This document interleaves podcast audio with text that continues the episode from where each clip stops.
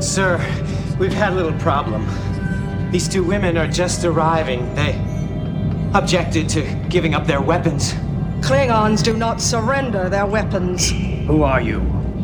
We are Lursa and B'Etor of the House of Duras. Hello and welcome to the Duras Sisters podcast. We are not Klingons, but we are sisters. And I'm Ashlyn. And I'm Rihanna. Today we'll be talking about the families in Enterprise. Yeah, woo! And we have got Faith of the Heart for this episode, so I hope that you all have it too. You're just gonna have to expect a lot of references to that song because, you know, when you've been hearing it a lot for, like, we've been hearing it a lot for these re-watches, and it's definitely stuck in my head every day. Absolutely. Rihanna, what is your Star Trek thought of the week? So, I've been thinking a lot about how in Lower Decks, it's all about the people behind the scenes. And now, every time I watch a series of Star Trek and we're into our next family episode, I've been thinking a lot about how the lower decks characters function on those episodes and on those series. Like, how do the lower decks Voyager characters feel? You know, they're on here just for maintenance and then they got thrust into the Delta Quadrant. Like, that's a lot. Or, like, what about the Enterprise lower decks characters? They have a lot of work to do because there's all these new systems. Lower decks characters are already underappreciated enough. I kind of want to see an episode of Enterprise lower decks characters when they're caught in the expanse and they're having to deal with all these crazy anomalies. I mean, after watching a lot of these episodes of Enterprise, I think the Lower Decks episode is when they all died, like the 28 we lost. I mean, I think a lot of these like early missions probably had a lot of casualties, you know? Yeah. Compared to later when everything's safer and yeah. Mm-hmm. when it's more of an actual family ship. Yeah, I think about that a lot now that we have the wonderful show Lower Decks. Yeah, I love that. I think that's amazing. My random Star Trek thought of the week, I've kind of talked about it on this pod before, but just to reiterate, I just was thinking about this a lot. Just because we were watching so much Voyager last week and then jumping right into Enterprise is kind of a shock because the shows are so different. And so I was thinking about how long it takes the crew of the Enterprise to figure out a problem on the ship. We're going to talk about it a little bit on this pod, but there's an episode where Hoshi goes into the transporter and she's caught in the buffer and she can't get out and she has this whole vision of what's happening on Enterprise but none of it's real because she's caught in the transporter. If her vision had been true, it takes the crew like 40 minutes to figure out that Hoshi is stuck and in the transporter and not able to come out. You know, Hoshi goes to see Phlox and she says, I'm feeling bad, you know, and no one really believes her or takes her seriously. But if she had gone to Janeway and said, Hey, Captain, I'm feeling tired and out of sorts, I think it's the transporter, Janeway would have been like, Order 20 cc's of something and then go to see a psychologist and then we will get you checked out for all your molecules, you know, and then it's all done. She would take her so seriously. And so I guess I was just thinking about that's why I love Janeway so much. And I kind of wish, what if Hoshi and Janeway had served together? What would that look like? Mm. I've been thinking about like my ideal crew, and I feel like Janeway's the captain, Kira, first officer, Hoshi, communications. I feel like we got a powerhouse building. Yeah, all female crew sounds like the vibe yeah. we need to be taking into this year. I yeah. love that. Yeah, absolutely. So, well, thank you for sharing the random Star Trek thoughts. I, I think you. hopefully, please leave us a comment if you enjoy this segment. It's just nice to talk about some random things. Tweet us or DM us or anything about your random Star Trek thought of the week. Yes, please. Love to hear it. So Okay. let's jump into these family episodes. So, right off the bat, I'm just going to say the theme of Enterprise is not family. And No.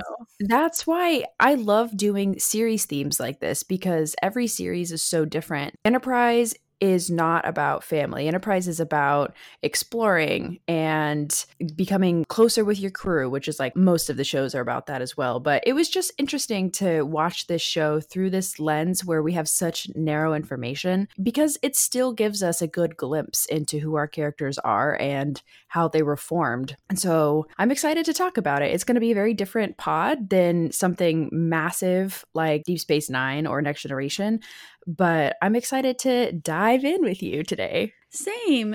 I think that we should first start with our captain.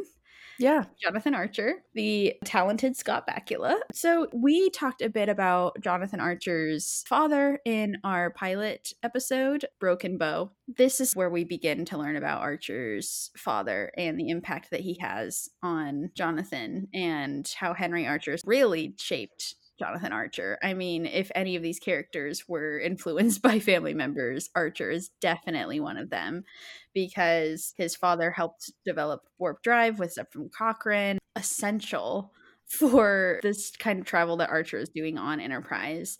I think that that creates a really interesting relationship because it's sort of set more around career and around what you're going to do with your life. And I think that considering the flashbacks and the stuff we know about Henry Archer, he seemed like a fairly good dad, but I just don't think he had enough time to really be with Archer because in the episode Cold Station 12, Archer talks about how his father died of Clarke syndrome when he was 12 and for the last 2 years of his life there was times when Henry couldn't recognize either his wife or his son. And that, first of all, Ouch. yeah, completely.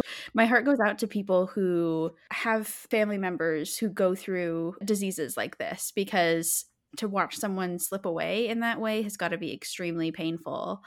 And I think, especially for Archer, who so deeply looked up to his father and I think probably seeing him deteriorate like that in the last two years. I mean, two years is a long time, especially when you're 10 probably his death became even more of a catalyst for Archer to join and to fall into his father's footsteps. I think that he takes a lot of pride in the fact that he did what his father wanted him to do and he's sort of honoring his father's legacy in that way. And I think that that's a very powerful motivator for him. I think he's wanting to honor his father and to respect his beginnings.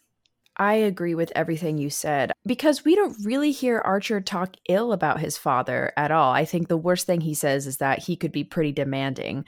And in the episode Daedalus, Archer is reunited with a man who's like a second father to him, Emory Erickson, who worked very closely with Henry Archer, but he worked on transporters. That was his thing. Archer is talking to Emory, telling him a story where he was afraid to do something, probably something at school. And the only thing that Henry said to him was, then don't fail. And that's it. and he does not give any kind of other loving words. But other than that, like that's the worst thing that Archer says about him. And that's not even a bad thing to say. That just that really shows you that Henry is someone who just did not allow for imperfection he worked incredibly hard to create his legacy and he was clearly trying to pass that on to his son. And I think the fact that Archer lost him at such a young age kind of immortalizes him in Archer's mind because he passed away so young that most of Archer's memories are probably good ones. And it's something that he can kind of use as inspiration for his whole life. I think it's a good thing for Archer, and I, I don't think he could have done it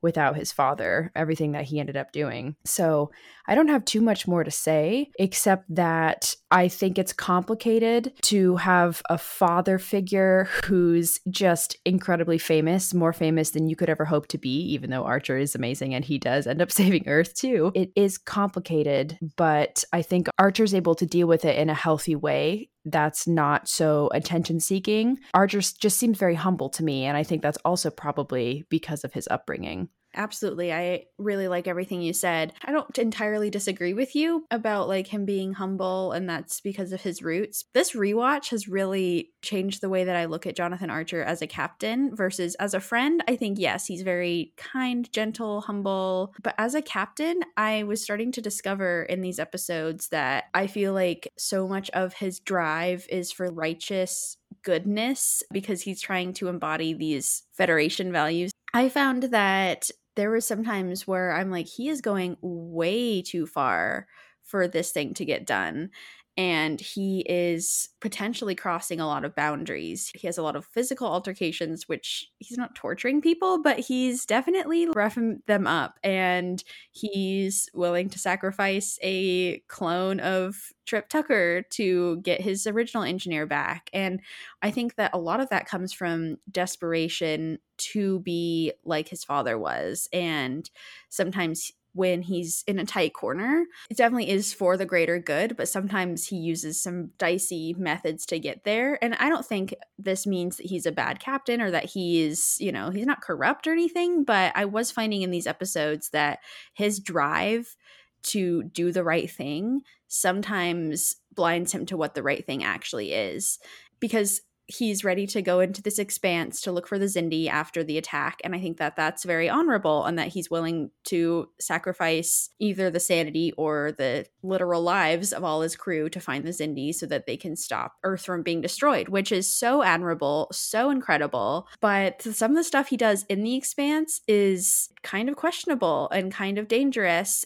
And I think a lot of that does come from the fact that he is trying to live up to a very tall legacy of his father and a very complicated relationship that he has with his father. I mean, I don't think the relationship itself is complicated, but I think his feelings around his father's death and how early his father died in his life, but what a big impact he left in Archer drives him to this point of incredible passion and incredible depth, but it can sometimes blind him. Like, even in the episode Singularity, where the crew starts obsessing over tiny things and T'Pol once again saves the day. Archer is asked to write a one page foreword about his father for the upcoming book that's all about Henry Archer. And he says at one point, I could write the book on this. And he starts out with 16 pages and he's obsessing over how to describe his father and how to embody this person that he was. And he's having such a hard time. I mean, part of it is because of this radiation that they're all being exposed to, that he's hyper focusing on it. But I think it's interesting that that's the thing that he hyper focuses on. I'm not going to argue with you that some of the choices he makes is definitely questionable. And I think if it had been later in the Starfleet era, he would have been removed as a captain. But I do disagree with you that his dad is entirely, I mean, you didn't say it's entirely his driving force. I know it's a significant portion, but I feel like Archer is way more wrapped up in his determined success to make Starfleet happen. I think he's just misguided by it. I don't see it so much as his father motivating him to like do literally anything to get the job done. Although maybe it is. I don't know. Your argument, I agree with it. It made me agree with you more. We know that from watching the original series, it can also get really dicey yes. in early Starfleet, just when there's not a lot of rules and regulations about what they can and can't do. There's a lot of question marks about things that go on when we're watching Next Generation, Voyager, Deep Space Nine. It's very, very refined Starfleet. And so these NX class ships, like they are thrown in there without really much guidance. And so I kind of wonder, well, you know, I think I'm actually going to end up talking myself to agree with you. I mm-hmm. think that Archer is trying to find some kind of control in these situations, and he's willing to do that by whatever force necessary. And sometimes it's not the greatest thing. I honestly, like, I have a hard time reading Archer because he is so zero to 100 in a lot of these situations where he's very calm and reasonable. And then he just flips a switch and he's so angry about having to make these sacrifices with different diplomacy missions and he's very easily frustrated. I think they're just yeah. trying to show as writers that he's human and totally. that he's struggling like all of these quote unquote early humans in Starfleet are struggling to become better and so they show that, but I'm just not entirely convinced that it's because of his father. I think Archer's way more obsessed with Starfleet. I think it's more of a selfless, he'll do anything for Starfleet. Ashlyn, I really like that. That's a really good distinction. Yeah, definitely. And we don't know anything about his mother, really. No siblings. So Archer, I think, kind of had a lonely life growing up. And so I also understand why he's so dedicated to the people on his ship. Similar to Janeway, I think he views them as his children, and that is why he goes to such lengths. He's also heroic and wants to save the Earth. yeah, and he does. So good job. Yeah. Let's move on to someone whose family is much different. Let's talk about Reed, Malcolm Reed. Yes, Malcolm Reed, our resident armory officer who loves weapons. he really loves weapons. So, honestly, I noticed in watching these episodes that we only glean information about families through a lot of ways in which they talk about their family. There's this one episode where Shran is like helping out the crew in the expanse, and there's this female Andorian aboard helping Reed with a bunch of the weapon systems and talking about the long line of Navy officers that his father and grandfather and like whole generation of Reeds before him were naval officers. And he broke this tradition through the fact that he joined Starfleet instead. He talks to this Andorian about it. She pretty much blatantly says, Oh, so your father must be disappointed in your decision. And he's like, Yeah, you're pretty much right. He is. And then she says, Well, if he would see what you're doing now, trying to save all of humanity, I think he would be proud. And so that's about the gist of the relationship between Reed and his father. Yeah, I love that interaction. We do see Malcolm's parents for a very small time during the episode Silent Enemy. Reed's birthday is coming up, and Hoshi's trying to figure out what his favorite food is. Ordered by Archer. Archer can just give orders like find out what his favorite food is. And that's what Hoshi's doing this whole episode. And so she's interviewing basically his whole family. She asked his mom and dad, and they don't have an answer for her. They can't even tell her what food he likes to eat. I do like in the episode because Trip right away says, My parents would have told Hoshi to have a catfish casserole ready for my birthday. I thought that was funny, but love it. Reed's parents just do not have an interest in him, it seems like. And even interviewing Hoshi reaches out to his sister and she says that Malcolm is not the easiest person to get to know. And I mean, I agree with that. Throughout the series, he's someone who holds his emotions very to the chest and he's not open about them and he's just focused on the job because he loves weapons. Craves violence. And he loves upgrading and just making the read alert, you know. Yeah. He's so excited. But I just thought it was interesting because I always viewed Malcolm as someone who was hard to get to know, but then to see his family also feel the same way, I just wondered what that said, you know, like are his parents just not taking the time to get to know him it seems like he doesn't go home very often. In that episode, everybody is sad because they're heading back to Jupiter Station to do repairs and no one wants to go back home because they all want to be out and exploring. And so I just wonder if a lot of these parents on Enterprise are resentful because their children aren't coming back home. I think in the case of Reed, he's choosing not to go home because they're not even going to cook him his favorite meal, which is pineapple cake. You know, he loves pineapple. That's what they found out. Thank the Fox. yeah, I do find the interactions with the family members who are on Earth and the crew very interesting because it's the exact opposite of what we just talked about in our Voyager episode because yeah. they're literally like so close to earth for a lot of the time or they're back at earth or things are happening where they're in communication with their family.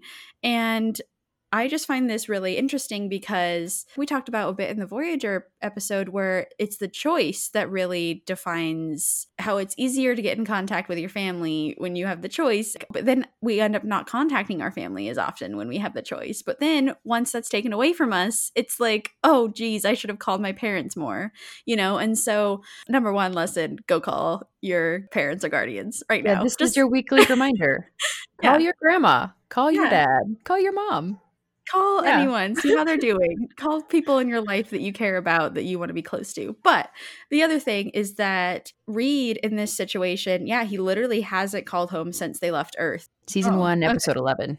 Okay, so I mean, it's not super long. They didn't leave Earth that long ago. But I think you're absolutely right that, first of all, his parents didn't take the time to know him. But I think also Reed is a very private person. He seems very introverted, seems like he'd prefer to eat lunch alone. He'd prefer to be in the armory organizing all of his weapons than in the mess talking with his friends. And I don't think that that means he doesn't have friends. That is a huge part of why it's hard to get to know him because he doesn't open up very much. And you know, I have a lot of respect for that, but I also think that parents with kids who aren't as open, there's still ways to get to know your son that could be through his interests you know, and I think that maybe his father was so bitter that he wasn't going to join the Navy that he just didn't really think about Malcolm's own interests and didn't take time to learn. I mean, they didn't even know that he was an armory officer So it's just crazy to me.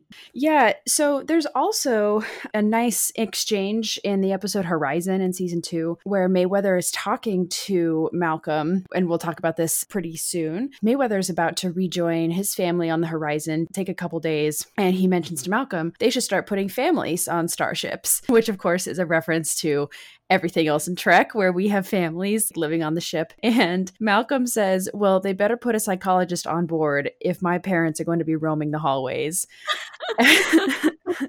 and I love that because, I mean, he's dead serious. That's not a joke. Malcolm is very serious about that. And I thought that was a cute little exchange. But, I mean, it's a good point, And that's why we have Troi on board in the future. Yeah. But, I mean, Troi is like a family counselor a lot of the times. Yeah. She's always intervening with families. Yeah. but I just thought that was an interesting exchange, too. He just does not want his family involved. And that's how he likes it. It's a two way street with parents and children. Both parties have to reach out and have to put in the work.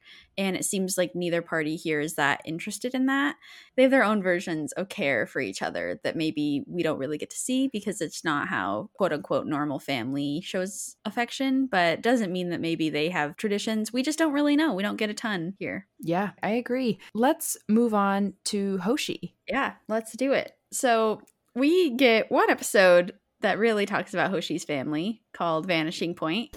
Okay, so Ashlyn, you mentioned this episode a little bit where Hoshi's stuck in the middle of a transport and she has this whole vision. Like it seems to last what a couple days? Yeah like five days or something. Yeah so that's a long time to feel like you're stuck in a transporter and you feel like people aren't listening to you because you're slowly vanishing into nothing. That's scary. That's a really scary experience.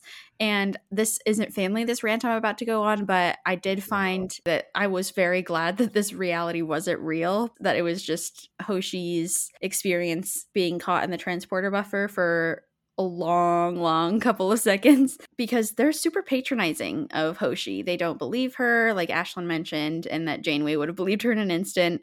Um, and it's a boys' club. You know, there's a lot going on that's pretty not great. People aren't very inclined to listen to her. And this is something that I think Hoshi probably deals with a lot. And being a woman of color, being someone who is maybe more timid. And so she comes across as more breakable. And I think a lot of people take advantage of her in these ways because even when Archer asked her to find Reed's favorite food, like this is not her job. Ask Chef to do that, you know? Like don't send the woman to do the party planning. It just bothers me. But anyway, this isn't a feminist podcast. This is a family podcast. So it's only feminist sometimes. I mean, we go in feminist rants a lot. So Yeah, hope you yeah. guys like that kind of thing because it's happening whether you like it or not. So both her parents are alive, which is great, especially for Star Trek. Like good job. But the thing that I really like about Hoshi and how she talks about her family is she does seem to have quite a connection to her culture and her heritage. There's also the episode Singularity that we talked about with Archer and his fixation. Well, Hoshi's fixation was this one recipe of, I think, her grandmother's. yeah, it was a Japanese recipe that had been passed down in her family. She was trying to figure out if there was too much salt. yeah, so she's obsessing over this recipe because she, in this fixation state, feels like this is the only way that the crew is going to understand her culture and feel like she's a valued member of this crew, which is so dumb. It doesn't come down to one meal to have your crew members value you and your culture, but this is how it manifested for her, which I think is interesting because, again, this is another person who was fixating on family, making a good and lasting impression of their family. I think I really respect that idea that, like, she really loves her culture and her traditions and her family. She seems to really care for them. And that's all there So in the episode Vanishing Point, I think we get kind of a weird scene with her father because Archer has to Skype him basically. Archer calls him to say that Hoshi's dead. And her dad is, I don't know, it's just a weird scene. He believes that Archer's joking at first, or he just like doesn't believe him. He's like, What are you saying? Because Archer's having a hard time coming out with it. And even after he relays the news, he doesn't have any reaction at all. He's just like, oh, okay, I'll have to talk with her mother. And I believe it's mentioned that her parents are divorced. I think there was a mention of it mm. because their parents are separated. And he said, I'll have to talk to her mother. Yeah. And so that would be really hard news to hear, obviously, from your ex husband that your daughter's dead. I wonder if Archer tried to call her mom. I'm just not sure. It was just an interesting scene. Her father didn't have an emotional reaction at all. And I'm not sure if that's just because Archer was bumbling the delivery of her death or if it's because he was just having trouble processing it at the time. Probably he didn't want to show his feelings in front of this random Starfleet captain, especially because Hoshi only joined because of Archer. And so I think obviously if Hoshi had really died in that situation, Archer would have felt extremely guilty because Hoshi wouldn't be out here if it wasn't for him. And I think that's also a reason, you know, you mentioned Hoshi is, you know, a lot of people have problems with her I think on the ship is stuck in these weird roles where she has to figure out random facts about the crew, which is not her job at all. Yes, I think partially it's because she's a woman, but I also think because she hasn't been through Starfleet. You know, she has not gone through the academy. She's basically a civilian taking on this role. And, you know, actually, someone on Twitter brought up this point for me, and I've really been thinking about it. Like, she really is a civilian on this ship, asked to do these really stressful things without much training. Mm-hmm. And so, yeah, she's the relatable character. She's us, you know, someone like a your everyday person thrown into a position on the Enterprise. You know, she's extremely brilliant at her job. I feel bad for Hoshi, and luckily, you know, she's fine, and we don't ever get to see her parents in a real way on the ship, but I think she grows as a character as the show goes on. This rewatch, I ended up liking Hoshi more than I have in the past. I think because I understand her perspective a little bit more now that yeah. I'm older. yeah, absolutely. I had a question about this episode, Vanishing Point, and maybe this is just English major Rihanna trying to make more out of what I see than is really there because this is my job. So you can, you know, tell me if I'm reading too deeply into this because I saw this episode as sort of a manifestation of how Hoshi thinks the crew sees her. And I was wondering if this vision came from her or if it came from the transporter or like if it's one and the same. I sort of thought that even the interaction with her father, because it was so stilted and weird and just confusing, is this how she envisioned her father would react to her death? Like, does she feel like she's also not very valued? People weren't listening to her.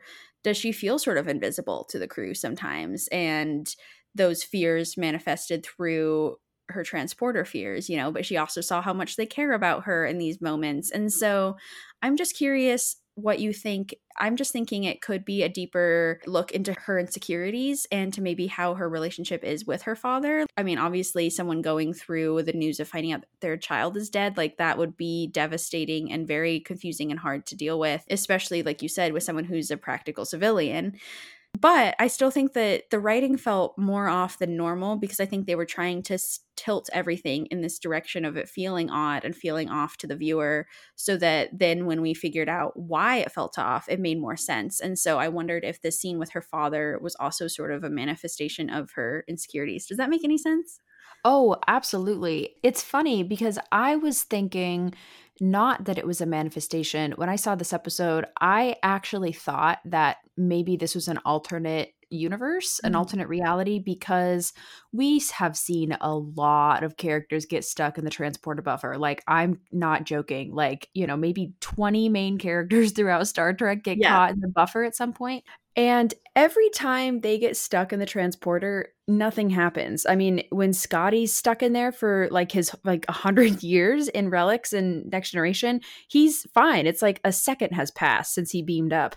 And that's been everybody else's experience. And so because it's enterprise and they just make random things happen sometimes, it could just be a writer's way of exactly what you're saying, Rihanna, showing us Hoshi's world and Hoshi's perspective but I was just kind of trying to dig deeper into Star Trek. And I do think it might be an alternate universe or a parallel universe that she jumped to. There's no indication, there's no temporal activity or anything like that. But the transporter's new enough. I could see it doing something crazy like that. I just thought it was weird that she's the only one who has this experience when she's caught in the transporter buffer. So that's kind of what I was reading it as was this isn't really her crew. They're copies, you know, it's a parallel universe. But I really like your explanation. And I think it makes a lot of sense. particularly um, because she's scared of the transporter and so i think that that even heightens her fear because she's like i was scared of transporting and now this happens. Like this transporter is no good you know? But ashlyn i really like your scientific view. I love that we have our different backgrounds where you know you're like the science officer being like that is illogical. It is only an alternate universe. I mean i'm just looking at the data here. Like no one else has a dream while they're in the transporter buffer you know? Literally also it later like at the end of the show in season four with daedalus what we already mm-hmm. discussed mm-hmm. Erickson's son reappears for a moment and then passes away tragically but no time has passed for him either so i'm just questioning yeah, truly. Questioning the logic here, but I really like your explanation. And I think, especially the scene where she can't translate something that's supposed to be very simple, I think that is the scene that makes me agree with you the most. Is that, I mean, this is scary to be the translator of Earth, basically. Like she's yeah. Earth's best translator. And so she has a lot of weight on her shoulders and she's constantly questioning herself. And I mean, I'd be the same way. I get insecure about way smaller things yeah. than Hoshi's position. And so I think she's doing the best she can in a very tough environment. Especially because the crew really just takes her for granted. They're like, oh, she's just a computer who can whiz out any translation she wants without any struggles. And so when she does struggle, they're like, What's wrong with you? You know? so anyway, yeah. yeah, it's just interesting but that's all we get for Hoshi. Yeah, that's all we get. We do get a lot more for Travis Mayweather, though. Mm-hmm. He grew up on a freighter, which we haven't seen a lot of freighters yet. There's Sisko's girlfriend, Cassidy, is a captain of a freighter. And so I like to see different kinds of ships and just a different way of life. And so the episode Horizon is a really interesting one with Mayweather. I really liked it because of random writing. They're sending Enterprise back like 30 light years to go witness an anomaly. And it so happens that his family's freighter is right on the way. And he's very excited to go back. I was thinking of it like when you leave home for the first time when you're in college and you're so homesick for the first couple months and you just want to go home and everything is weird like you're happy to be in a new place but it's also just very strange and you're not used to it yet and this was kind of the vibes I was getting from Travis that the closer he was getting to being back on that freighter, the more he was so homesick and so excited. And then when he gets there, it is not what he expected at all because, well, first of all, he thought his dad was only sick. Uh uh-uh, uh his dad is dead. And that is so sad. He missed the letter that his mom sent because of issues with communications with Starfleet. His dad passed away six weeks ago and he wasn't there for it. He didn't even know that it was happening. So this is a lot of emotional upheaval right away. Also, his brother is the captain of the freighter now, and he is having a rough time doing it. I think the whole family is struggling with the loss of his father, and being back on the freighter is definitely not what Mayweather expected. Yeah, oof. This is a really tough moment for him because he didn't hear for six weeks about his father's passing, that his family's in a completely different stage of grieving, I think. I mean, not that grieving has these defined stages, I think that it comes and goes in waves, but they're more accustomed to the fact that he's gone in these six weeks than, of course, Travis is, who just discovered this. And so it starts out to be very much like whiplash for him, I think, coming on this ship because his family, of course, is still grieving, but his brother's the captain. So, I mean, they have to keep going. They have to still continue to get their cargo delivered because this is their livelihood. I mean, this is literally how they're surviving in this world. And that all just can't stop because their father and the captain is dead. I mean, they have to move on in that way. And doesn't mean they've emotionally moved on, but Travis can't even really fathom that this is even happening, let alone that people are already doing cargo runs. So, that, first of all, has just got to be so much of an upheaval for him. But also the fact that in these cargo ships, Travis literally says, on a cargo ship, you can't walk 10 meters without running into your babysitter or your great aunt. The fact that it is such a family ship and that you grow up with these people for your whole life. It kind of reminds me of I know some people who have lived in the same house their entire lives and they have neighbors who they're practically family members with, you know, that they go to for everything, like not just for getting the sugar or something, but they rely on them to watch over their houses while they're gone. And so I kind of feel like it's the same thing where it's this such close community that have lived together for so long. It's kind of like a small town. Like you go to the store and you run into everyone that you knew in high school at the at the grocery store. yeah. That's so true. Yeah, that's such a good analogy.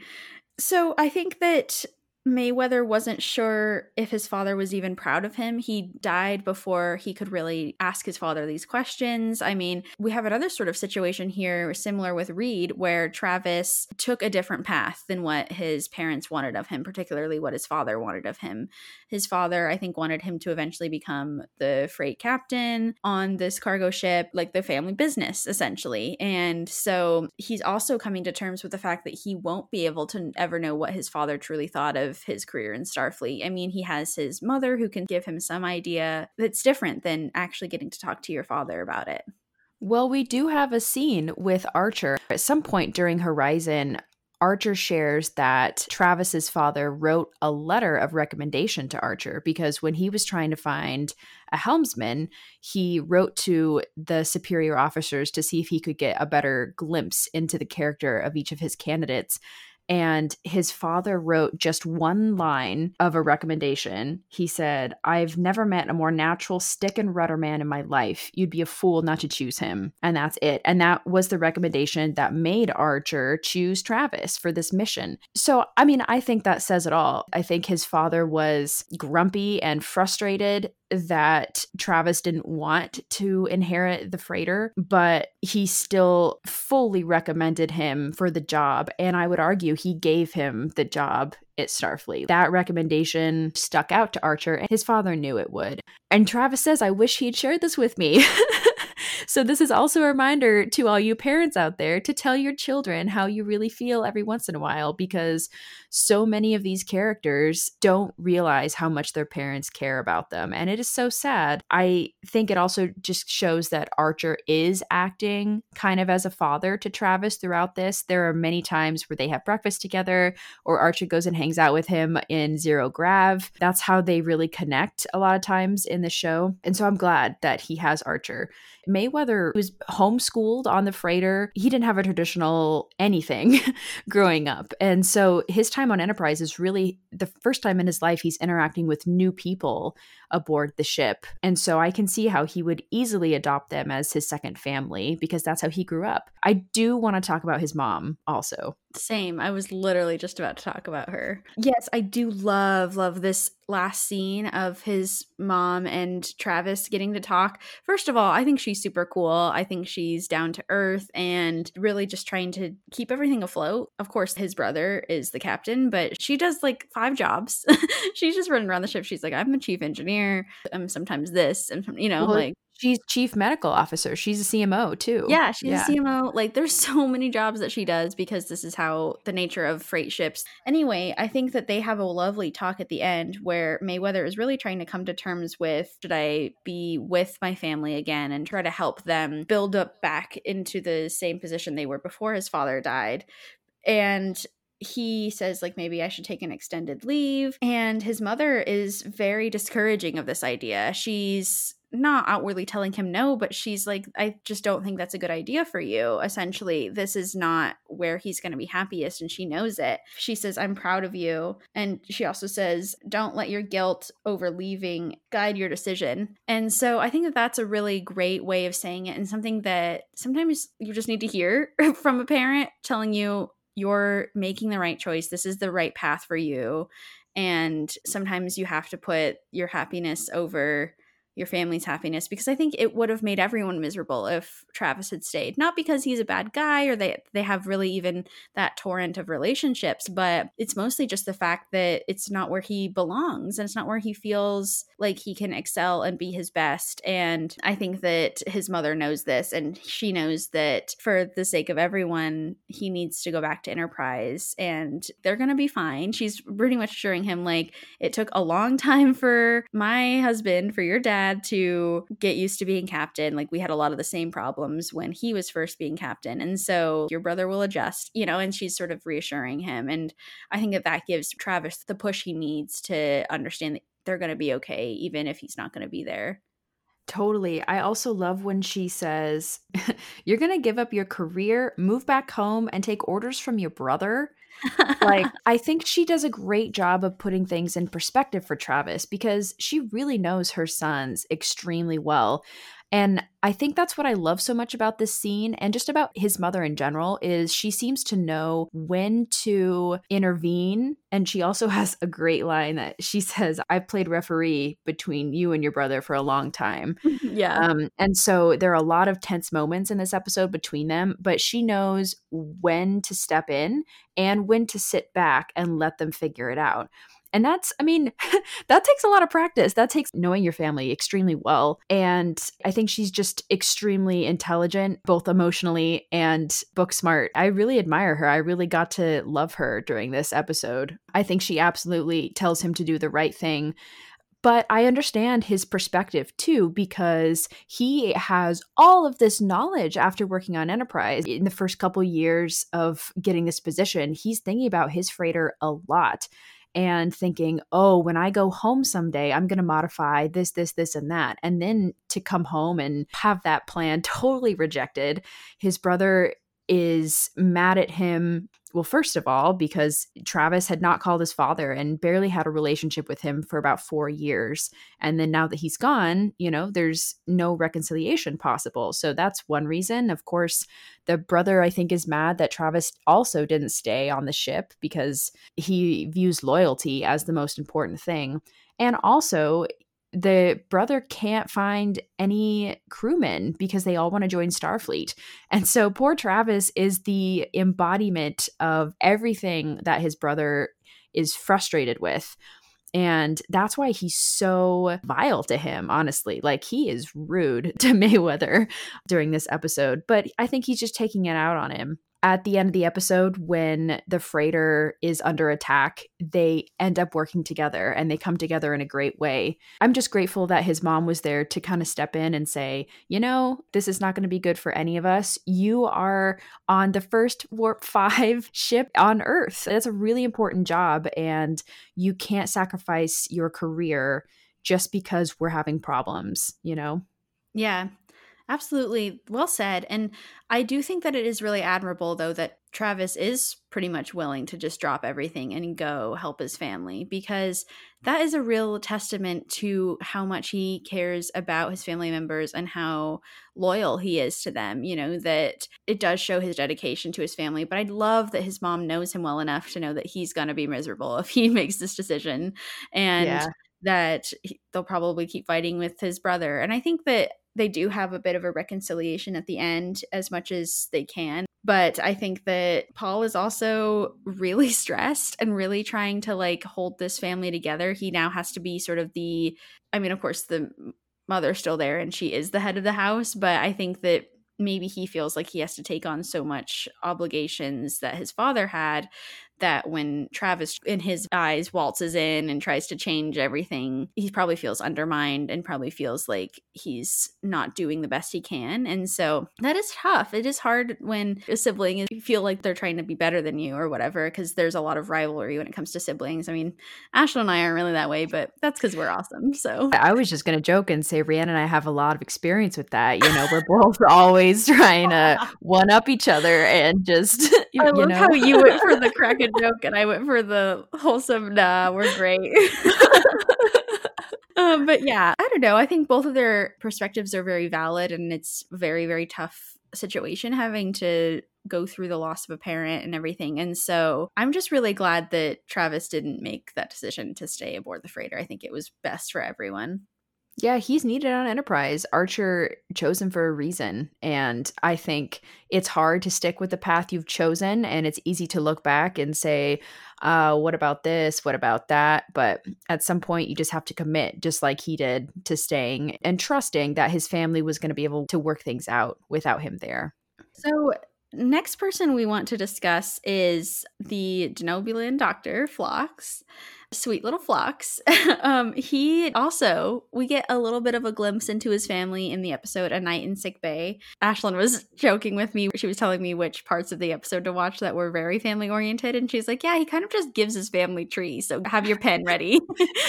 which she was absolutely right. Like, he really just rattles off all of his family members. and something that I absolutely love about Denobian culture is the fact that they're polyamorous and that it's very normalized in this environment. And I really like that because I think that people who are poly get a lot of backlash and a lot of hatred.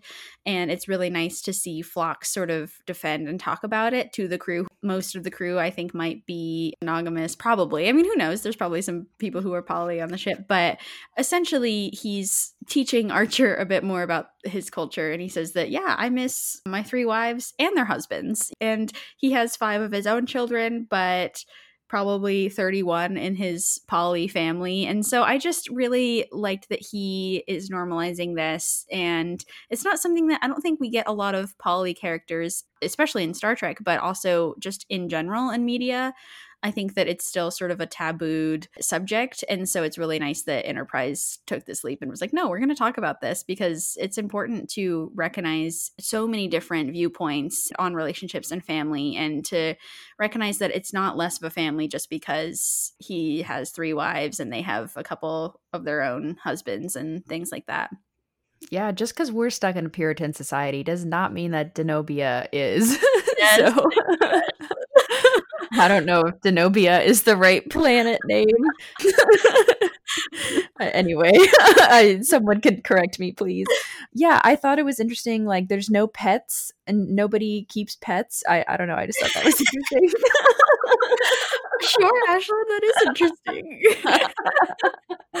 yeah, he didn't understand Archer's obsession with his what did he call it, like a quadruped or something? Quad- quadruped, yeah. Uh, we also we get to hear a little bit about what Phlox's kids do. So I thought just for like trivia, it's fun to hear. Mm-hmm. He has two daughters, one who's a surgeon, one who's a biochemist. He has a son. He makes pottery. He's an artist. And then he has his two youngest sons are estranged from him and that's really sad. We don't know what they do because they're estranged. Um, but I just thought that was sad, and I also thought it was interesting that in his total family, there's up to 127 relationships. And that's why there's like 31 extended kids that he knows and takes care of that's all we get for Phlox. We just get that information and we get a couple little quips about how he misses his family and all of his children. The episode that I have some issues with, Similitude, um, deeply unethical, where Archer grows a clone of Trip, as Rhianna talked about. We do see Phlox act as a parent to the clone and that was a really pure five minutes because the baby grows so fast. Every day he ages like five years or no, probably way more than that, like 10 years or something. And at the end of the clone's life, right before he's about to go into surgery, he says, I remember my childhood and you were a damn good father to Phlox. And Phlox is kind of tearing up and he said, You were a damn good son. I just have to applaud John Billingsley because he just makes Phlox such a warm and relatable character. I love Phlox. He's he's one of my favorites and he's not really involved all that often in the episodes. He's never like the crux of the plot, but I just have to do a little shout out um, yeah. to John Billingsley there. Underrated. Yeah. I agree.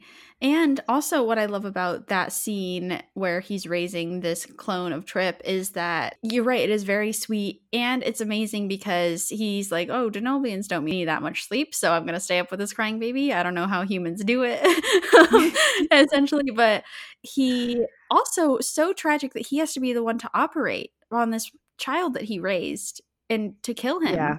Ooh. Yeah. Like the kind yeah. of horribleness that you would feel, like the guilt I think that I would feel about literally raising a child for slaughter. At the time, he didn't know when he first started, but he was pretty quick to realize, oh, this trip clone cannot survive if we want our trip back. Yeah, definitely Dumbledore vibes in this episode. Uh-huh. Raising someone just so they can die at the right moment. Ooh. Yep, yep, yep. It's fine. Spoilers, it's fine. Tune in in six months for our ethics theme. When we talk about this episode. Anyway, anyway, that's a difficult scene to watch for sure. I think Phlox overall, he seems like he'd be an amazing father, and I hope that someday he gets back in touch with his two sons that he lost touch with. Me too. Yeah. Speaking of very sad moments, let's talk about Trip. Trip is someone who, once again, as with a lot of these characters in Enterprise, we don't know too much about his whole family, but we know a lot about his sister because he's from Florida. Trip is the essential Florida man, and his sister was living in Florida during the Xindi attack. I'm sure we'll talk about at length at some point on a different series, but this was kind of the parallel to the 9 11 attacks, except in this one, 7 million people died, and Trip's sister was one of them. Throughout seasons three and four, we really see him struggling to understand and mourn her. Her name is Elizabeth. Trip is constantly having nightmares about his sister dying, and he's calling out to her, trying to tell her to run, and she can't. And he tries to view her just as one of the 7 million victims. But after nine months of this denial, he finally breaks down and he realizes, I have to mourn my own sister.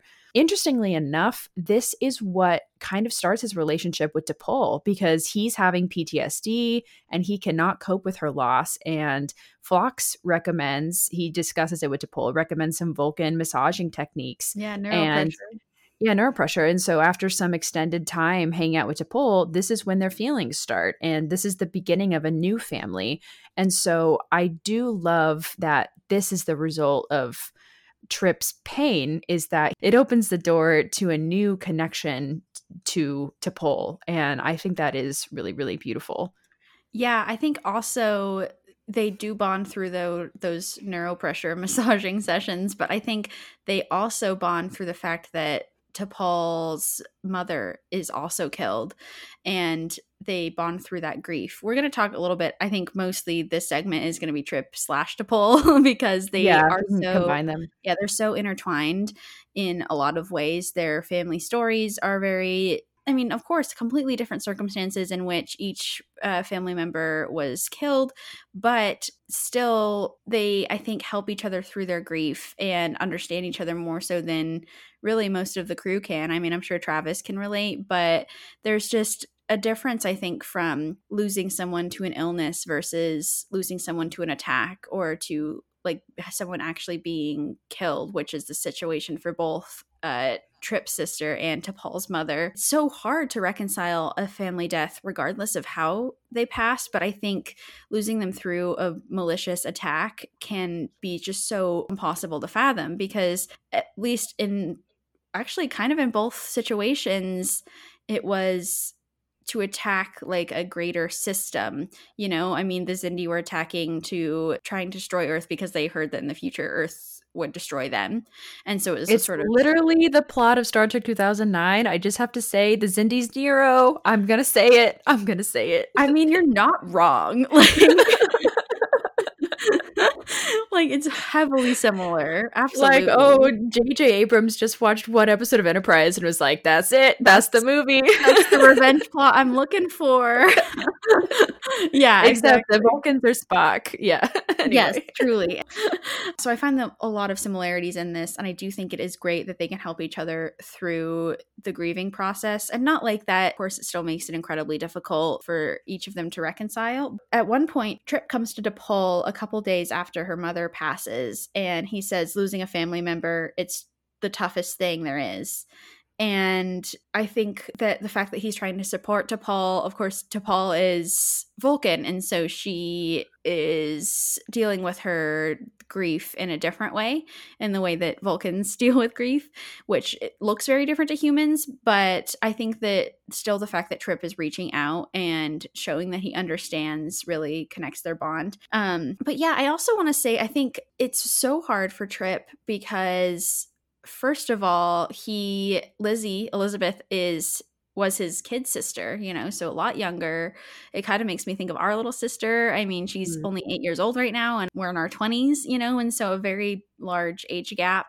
But I do some like truly feel like she is someone who I have to protect and to hold really close. And so in these moments when he's talking about his sister's death, it just really affects me deeply because it makes me think about our own sister and think about how I would feel if I wasn't even there on you know on earth when she yeah. obviously this is putting a space lens on it but i just i think that that is going to be incredibly difficult to even come to terms with and so no wonder it takes him so long to truly start to um like cry about it and to feel true sadness because I think you're absolutely right. He was trying to just see her as one of the 7 million victims. But Malcolm says to him, like, but she wasn't just some random person she was your sister you know and like it is important to you.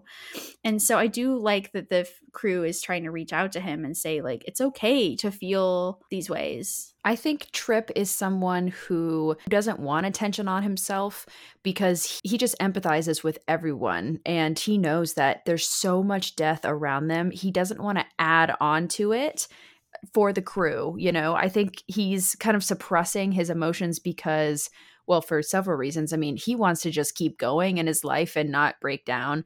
But also, I think he doesn't want to appear weak to the crew.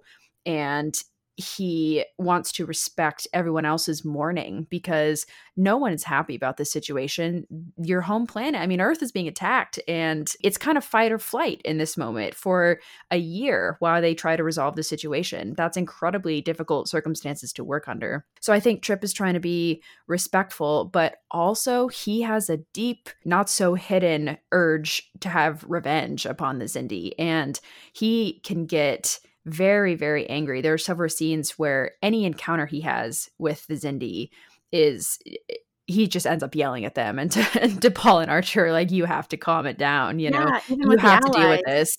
Yeah, even with the allies, he he cannot handle being around them. And I think it does subside again once to T'Pol loses her mother. I think Trip can put things into perspective a little bit more too, because he has to heal himself in order to help her. And i i understand his want for revenge though. I mean everyone on earth feels it and we see a lot of xenophobia happening when they visit earth. People are terrible to Phlox which is hard to see. I mean obviously again i don't want to talk too much about 9-11 but how can you not? Mm-hmm. it, it, very similar because after 9-11 america went through a very anti uh, Middle East phase, yeah, and it was very a lot of Islamophobia. Very disturbing. Um, it's crazy Which to think about. Still prevalent yeah. today. Yeah, it really is. Yeah. Um, and terrorism, you know, we had the war on terrorism declared. It was very intense time, and so Earth is not in a good place, and neither is the crew because of everything going on. I kind of want to shift it to T'Pol a little bit because she has a also very interesting relationship with her mother. We don't see her father. I believe he passed away when she was younger. There's just a, a throwaway line about don't you miss father or something yeah um, when she visits her mother on vulcan which i love this episode they all go home this is the same episode where poor Phlox has some xenophobic yeah. uh, actions taken against him and it's called home yeah it's called home yeah. exactly the the subplot is um Trip goes with to T'Pol to Vulcan. And I love this. I love seeing Trip in this strange world where he's something where he's not used to, where there's an active volcano that goes off all the time. He's kind of excited and, and scared by.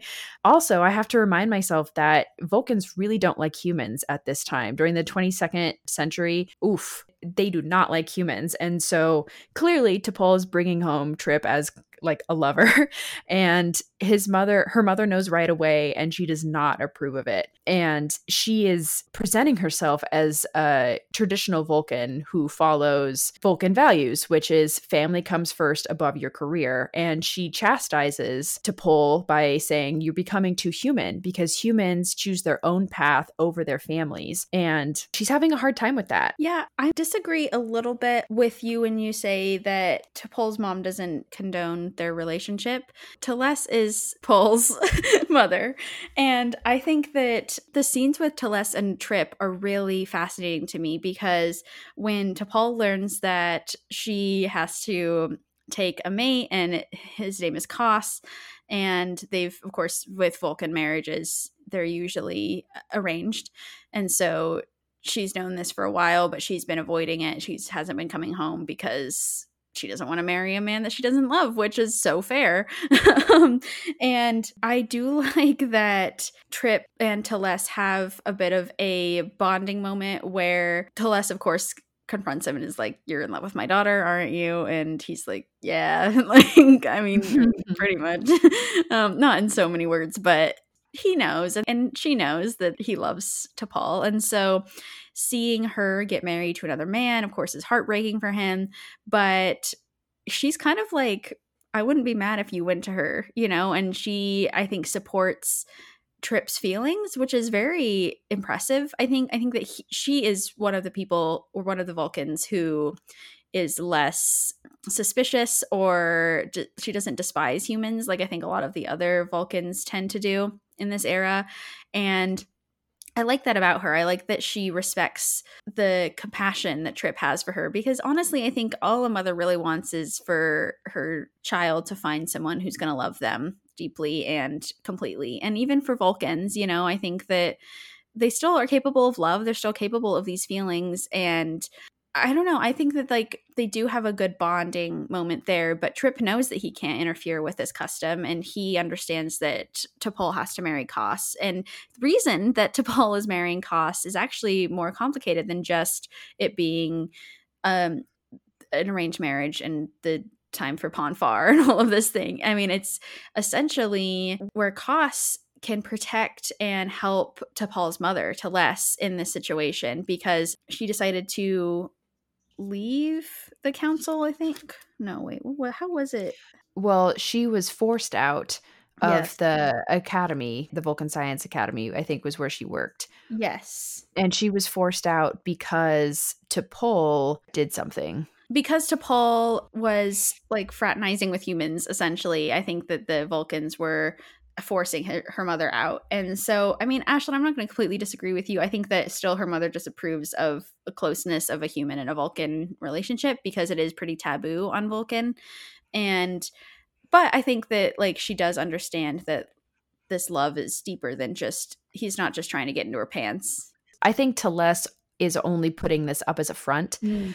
I think maybe in the beginning she doesn't really approve, but after she gets to know Trip, I mean, he's so respectful. He fixes her appliances. He's a perfect gentleman. And I think what impresses her also is that he does not try to interfere with the marriage. I, I mean, if this was a situation, like literally what happens in Amok Time when Spock is forced into a marriage, Kirk fights.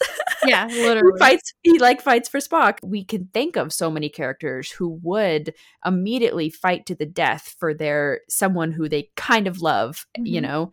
But Trip, he is very smart about it and he does not want to interfere in this culture. I mean, it is worth it to him, but it's not worth losing his friendship with T'Pol over or isolating her from her culture.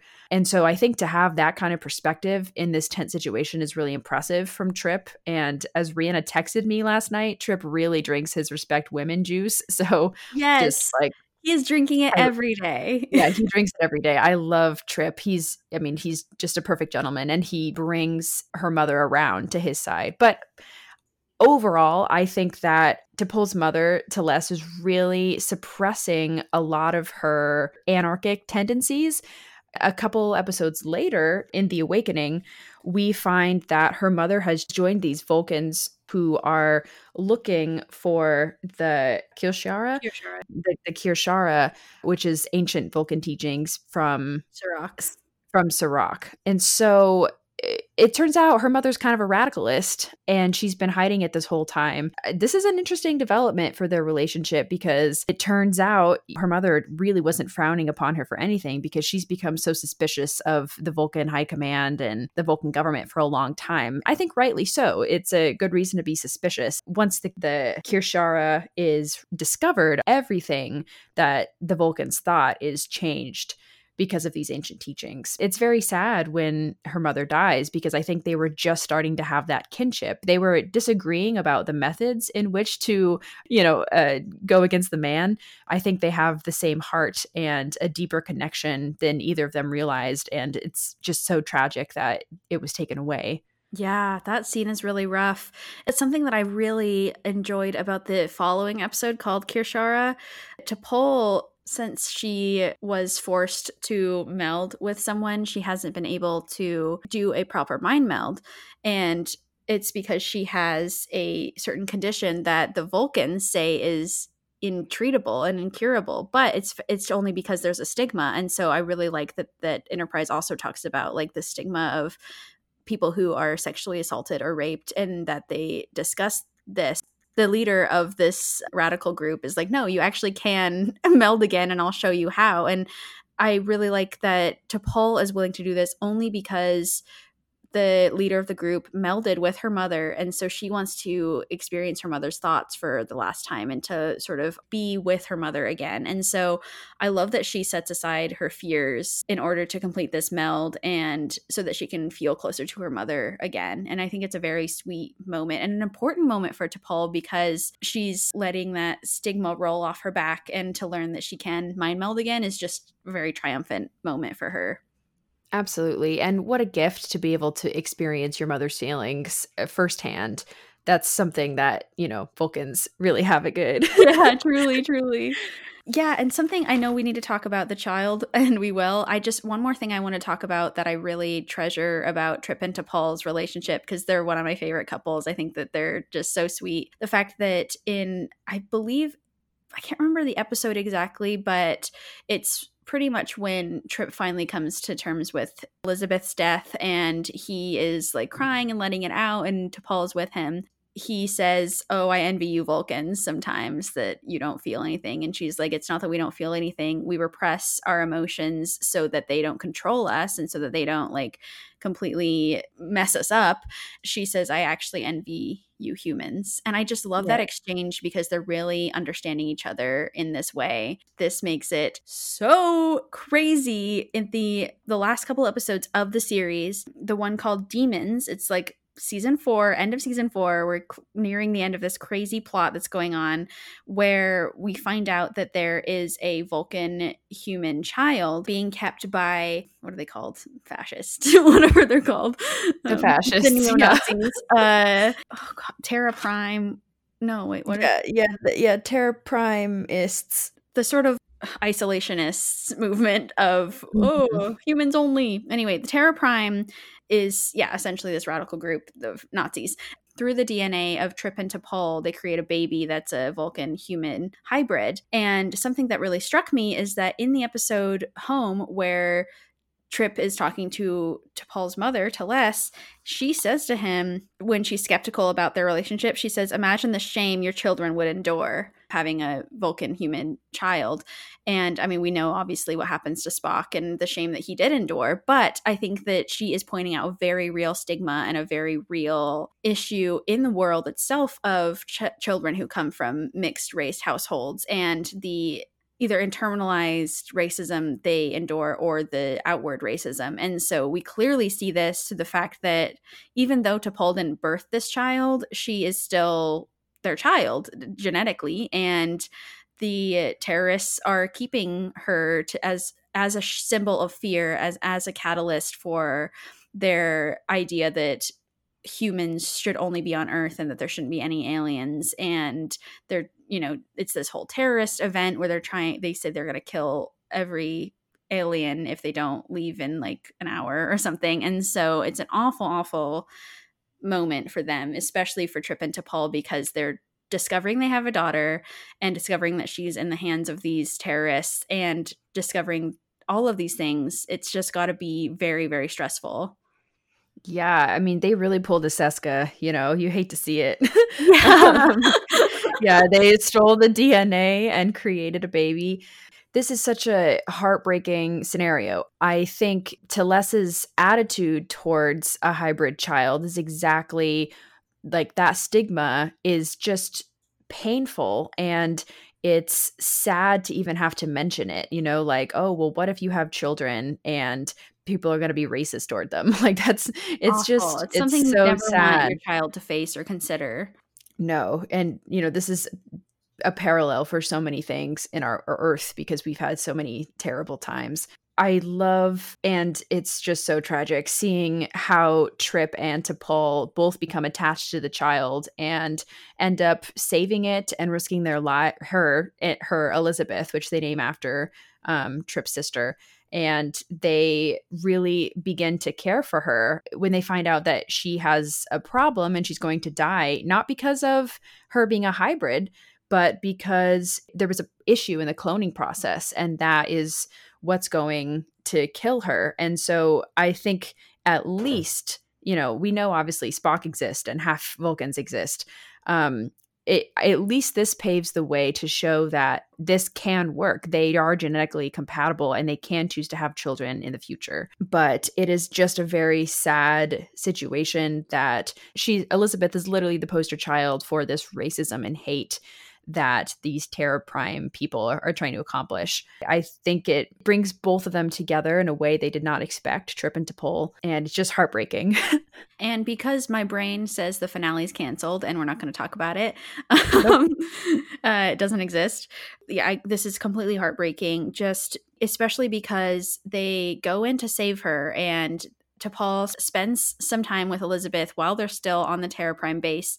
But then once they get her back to the Enterprise, and once they because T'Pol realizes that she's ill, like was very ill. Phlox is trying to help her, and first he does think that Vulcan DNA is Vulcan and human DNA is incompatible. That would make me feel so so utterly guilty that like even if they weren't truly the ones to conceive the child and so to think that i had put that on my child the suffering so unnecessarily would be so hard to face for both of them. But i think you're right it is a lovely moment and trip even says like we can take some comfort in knowing that she would have been okay if we would have just had her naturally because it was just the cloning process. But i do really love and hate because it's a sad quote where Phlox says he's watching the two of them just stare at Elizabeth through this incubator and he says it hurts as if she were my own child because this family has become so close and to see any of them in pain puts all of them in pain together. And I think that they all suffer through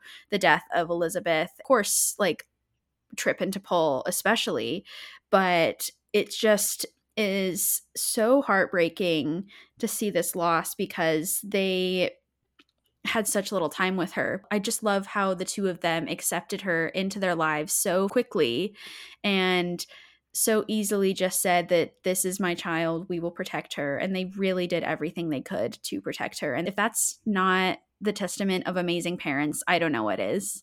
Truly, I totally agree. I'm so excited to be back talking about our favorite half Vulcan Spock next week because we are starting Star Trek Discovery. We're going to be looking at it through a family familiar lens.